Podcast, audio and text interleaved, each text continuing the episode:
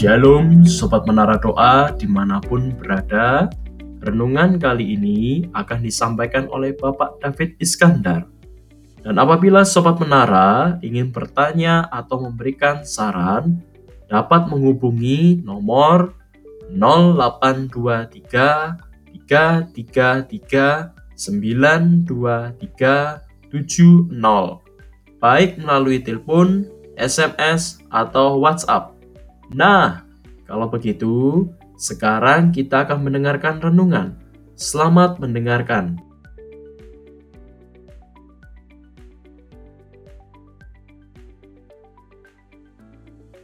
Shalom, sobat menara doa yang dikasih Bapa.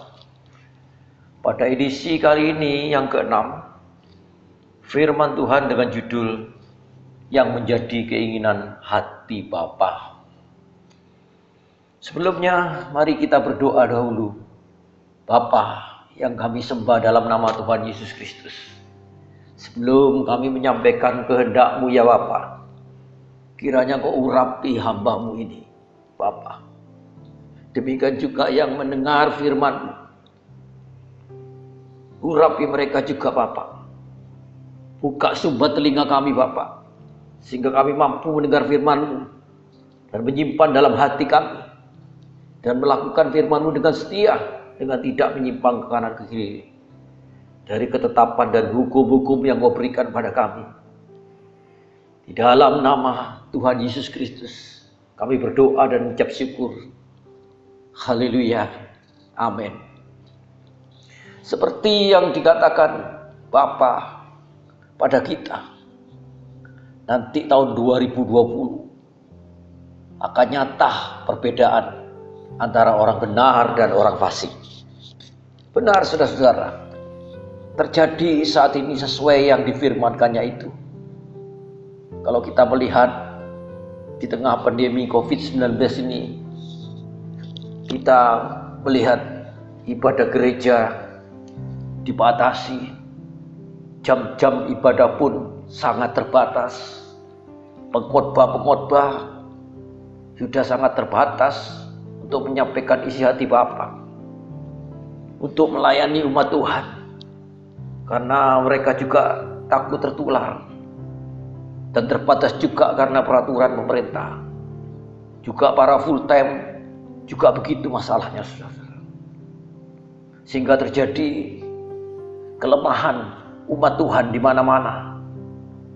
Sehingga mereka tidak bisa menerima firman Tuhan dengan penuh sehingga kehidupan mereka mengalami kerohanian yang sangat drastis turun saudara. Dan di tengah pandemi virus corona ini kita bisa melihat perbedaan antara orang-orang benar dan orang fasik di lapangan kalau kita melihat saudara orang benar atau orang yang dibenarkan oleh firman dan darah Yesus makin menyala-nyala melayani jiwa-jiwa. Tentu mereka melayani dengan protokol kesehatan yang pemerintah sudah tentukan. Dan kalau kita melihat kitab Daniel pasal 12 ayat 3 dan orang-orang bijaksana atau orang-orang benar akan bercahaya seperti cahaya cakrawala dan yang telah menuntun banyak orang kepada kebenaran seperti bintang-bintang tetap untuk selama-lamanya. Dikatakan di sini orang-orang bijaksana atau orang benar tetap bercahaya di tengah kegelapan dunia saat ini. Dikatakan di sini seperti cahaya cakrawala. Bahkan menuntun banyak orang kepada benaran seperti bintang-bintang. Karena zaman dahulu yang jadi kompas atau petunjuk kalau orang berjalan di pada gurun melihat arah bintang-bintang itu di mana. Demikian juga orang-orang yang bijaksana ini atau orang benar ini. Mereka menuntun banyak orang karena gereja sudah tidak bisa lagi melayani dengan baik karena keterbatasan saat ini. Dia hanya orang-orang yang bijaksana. atau orang-orang yang benar, yang bercahaya seperti cakrawala jadi petunjuk, jadi seperti bintang-bintang, menjadi panutan bagi mereka yang mengalami kelemahan-kelemahan rohani. Dikatakan di Mazmur 92 ayat 12. Orang benar akan bertunas seperti pohon korma. Akan tumbuh subur seperti pohon aras di Libanon. Orang benar seperti pohon korma yang bertumbuh, bertunas, lalu daunnya yang lebat disebut daun palem. Daun palem yang tidak layu dan tetap hijau. Berguna untuk menyambut Yesus ketika masuk ke Yerusalem. Ingat saudara, Yohanes 12 ayat 13. Ketika Tuhan Yesus masuk ke Yerusalem, di sana disambut dengan teriakan Hosana, Hosana. Mereka melambai-lambaikan daun palem yang tidak layu, yang tetap hijau. Demikian juga saudara, orang benar ini dikatakan seperti pohon korma itu yang selalu tetap berguna untuk menyambut kedatangan Yesus yang sudah dekat. Dikatakan di sini bukan daun palem yang layu, tapi daun palem yang tetap hijau dan segar. Dan kita yang disebut orang-orang benar akan seperti pohon korma bertumbuh, bertunas, dan daunnya tetap berguna. Kita tetap berguna untuk menyambut nanti ketika Yesus kedatangan Yesus kali kedua. Dan dikatakan di sana orang benar akan bertunas seperti pohon korma, akan tumbuh subur seperti pohon aras di depan. Pohon aras ini adalah pohon yang tumbuh di pegunungan Libanon. Karena di pegunungan Libanon itu banyak embunnya. Jadi kalau kita melihat pohon aras, pohon aras ini berguna untuk pembangunan bait suci Salomo pada waktu itu. Karena kuat dan berbau wangi. Dan kita yang disebut orang-orang benar adalah seperti pohon aras berguna untuk pembangunan rohani untuk gereja-gereja Tuhan yang saat ini sedang mengalami kemerosotan rohani. Jadi saudara, tetaplah berguna. Tetaplah jadi subur. Tetaplah seperti pohon korma yang bertumbuh, bertunas. Dan daunnya jadi berkat untuk menyambut kedatangan Yesus. Dan juga seperti pohon aras yang kayunya yang kuat, terkenal kuat, yang berbau wangi itu berguna untuk pembangunan bait suci, pembangunan gereja Tuhan saat ini, saudara secara rohani. Dalam Mazmur 92 ayat 13 dikatakan mereka yang ditanam di bait suci Tuhan akan bertunas di pelataran Allah kita. Saudara-saudara, orang benar ditanam di bait suci dan bertunas di pelataran. Ditanam di bait suci Tuhan dalam hadirat Tuhan. Berguna di pelataran berguna bagi orang lain bukan ada di dalam terus. Dikatakan tadi di Mazmur 92 ayat 13b akan bertunas di pelataran Allah kita. Berguna bagi orang-orang yang di luar bait Allah. Dalam Mazmur 1 ayat 3 dikatakan orang benar seperti pohon yang ditanam di tepi sungai yang mengalir. Yang menghasilkan buahnya pada musimnya. Dan tidak lain daunnya. Apa saja yang diperbuatnya berhasil. Saudara-saudara. Jadilah saudara. Orang-orang benar. Karena orang benar ini meskipun dalam saat corona. Saat pandemi yang jahat ini goncangan rohani terjadi di mana-mana. Tetap dia tidak layu daunnya. Karena apa? Ditanam di bait Allah. Di tepi aliran air. Sehingga pada waktu musim apa pun saja tetap daunnya hijau dan berguna seperti tadi pohon korma itu. Kalau kita baca Yeremia 17 ayat 8. Ia akan seperti pohon ditanam di sungai yang mengalir. Yang merambat akar-akarnya ke tepi batang air. Dan tidak mengalami panas terik. Yang daunnya tetap hijau. Seperti Mazmur 1 ayat 3. Dan tidak khawatir dalam tahun kering. Meskipun kekeringan terjadi di mana-mana. Karena ditanam di tepi aliran sungai. Yang keluar dari bait Allah. Ia tidak berhenti menghasilkan buah. Terus ada buah. Tiap tahun berbuah. Dan hidupnya selalu berbuah-buah. Kita baca tadi Mazmur 1 ayat 3. Ditanam di bait suci. Mazmur 1 ayat 3. Ditanam di bait suci Allah. Di mana sudah? Oh kita baca Yeskiel 47 ayat 1. Kemudian ia membawa aku kembali ke pintu bait suci dan sungguh ada air keluar dari bawah ambang pintu bait suci itu. Dan mengalir menuju ke timur. Sebab bait suci menghadap ke timur. Dan air itu mengalir dari bawah bagian samping kanan dari bait suci. Di sebelah selatan Mesbah. Kalau kita lihat di kemah suci, kita masuk ruang kudus.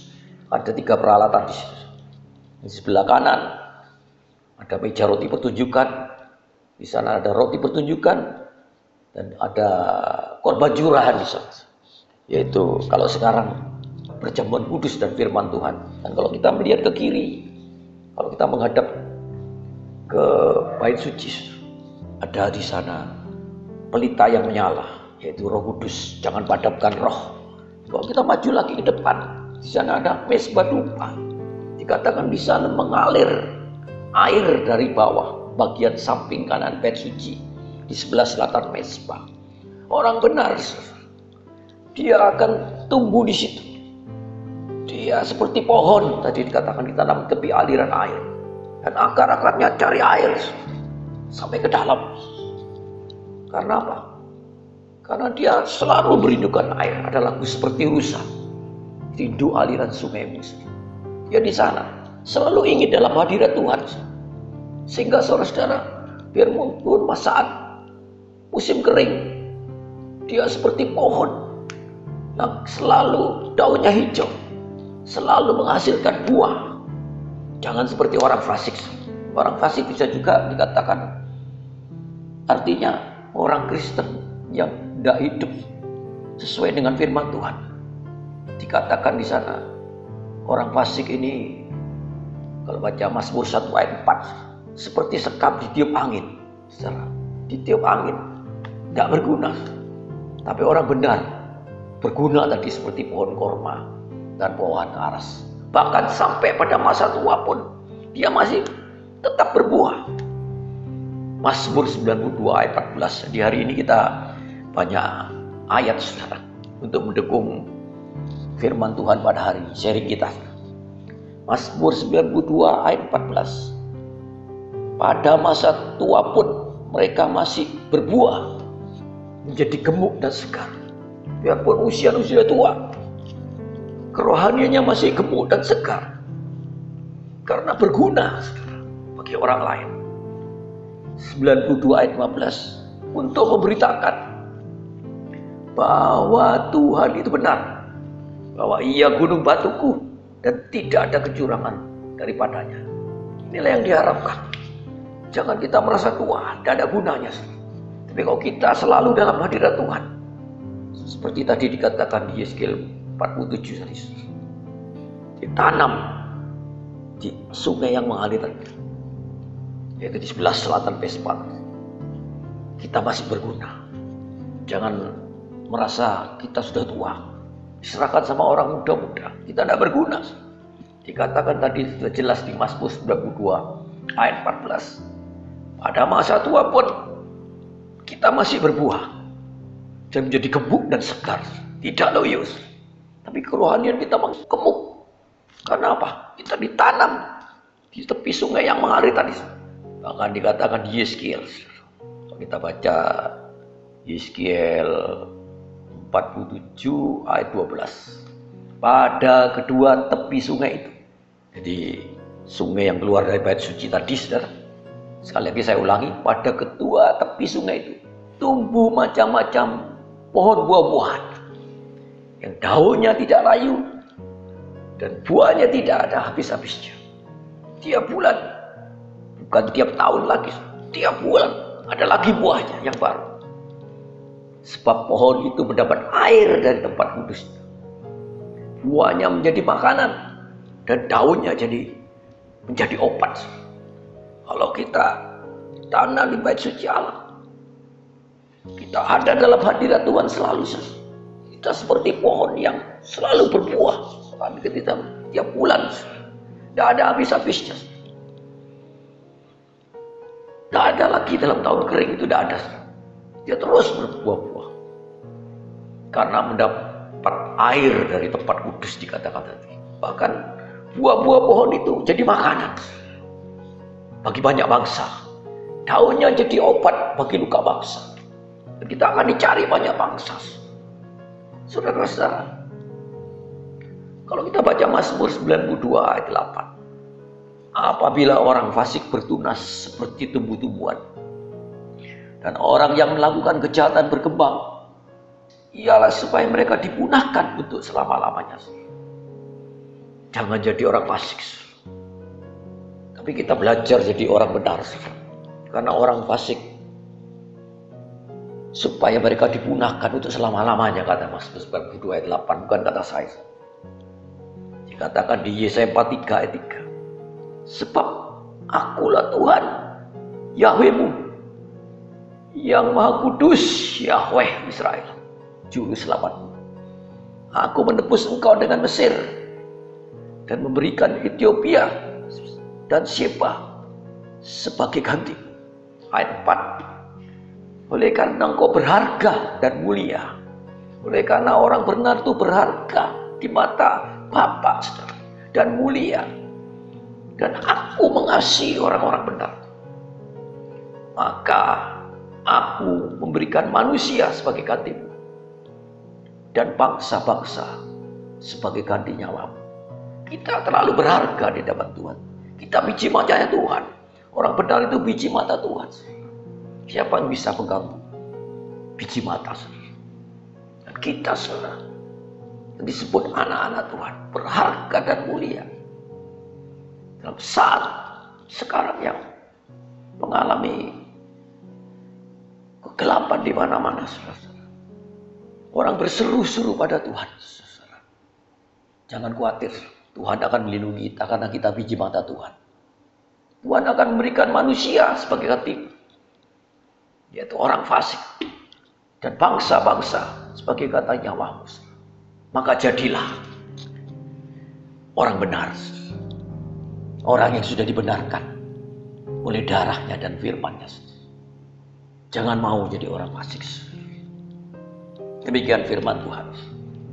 Akhirnya roh kudus sendiri yang memberikan penjelasan lebih lanjut lagi. Mari sobat-sobat menara doa yang dikasih Bapak. Firman Tuhan enggak kita panjangkan. Kita berdoa bersama-sama. Bapak yang kami sembah dalam nama Tuhan Yesus. Kami sudah menyampaikan isi hatimu Bapak. Bahwa Engkau Tuhan mengendaki kami menjadi orang-orang benar. Jangan kami menjadi orang-orang fasik. Biar berikan kekuatan Bapak pada kami semua di tengah pandemi ini Bapak. Sehingga kita bisa melakukan firman Tuhan. Sehingga kita mau ditanam di bait suci. Sehingga kita mau ditanam di tepi sungai yang mengalir. Sehingga kehidupan kami selalu berbuah. Dan kami selalu menjadi berkat, berguna di pelataran. Bahkan di halaman bait suci Tuhan. Sehingga bangsa-bangsa akan mencari kita karena buah-buah kami jadi makanan bagi banyak bangsa. Dan daun-daun kami jadi obat bagi luka-luka bangsa. Terima kasih Bapak. Kami alaskan doa di dalam nama daripada Tuhan Yesus Kristus. Yang percaya katakan bersama-sama. Amin.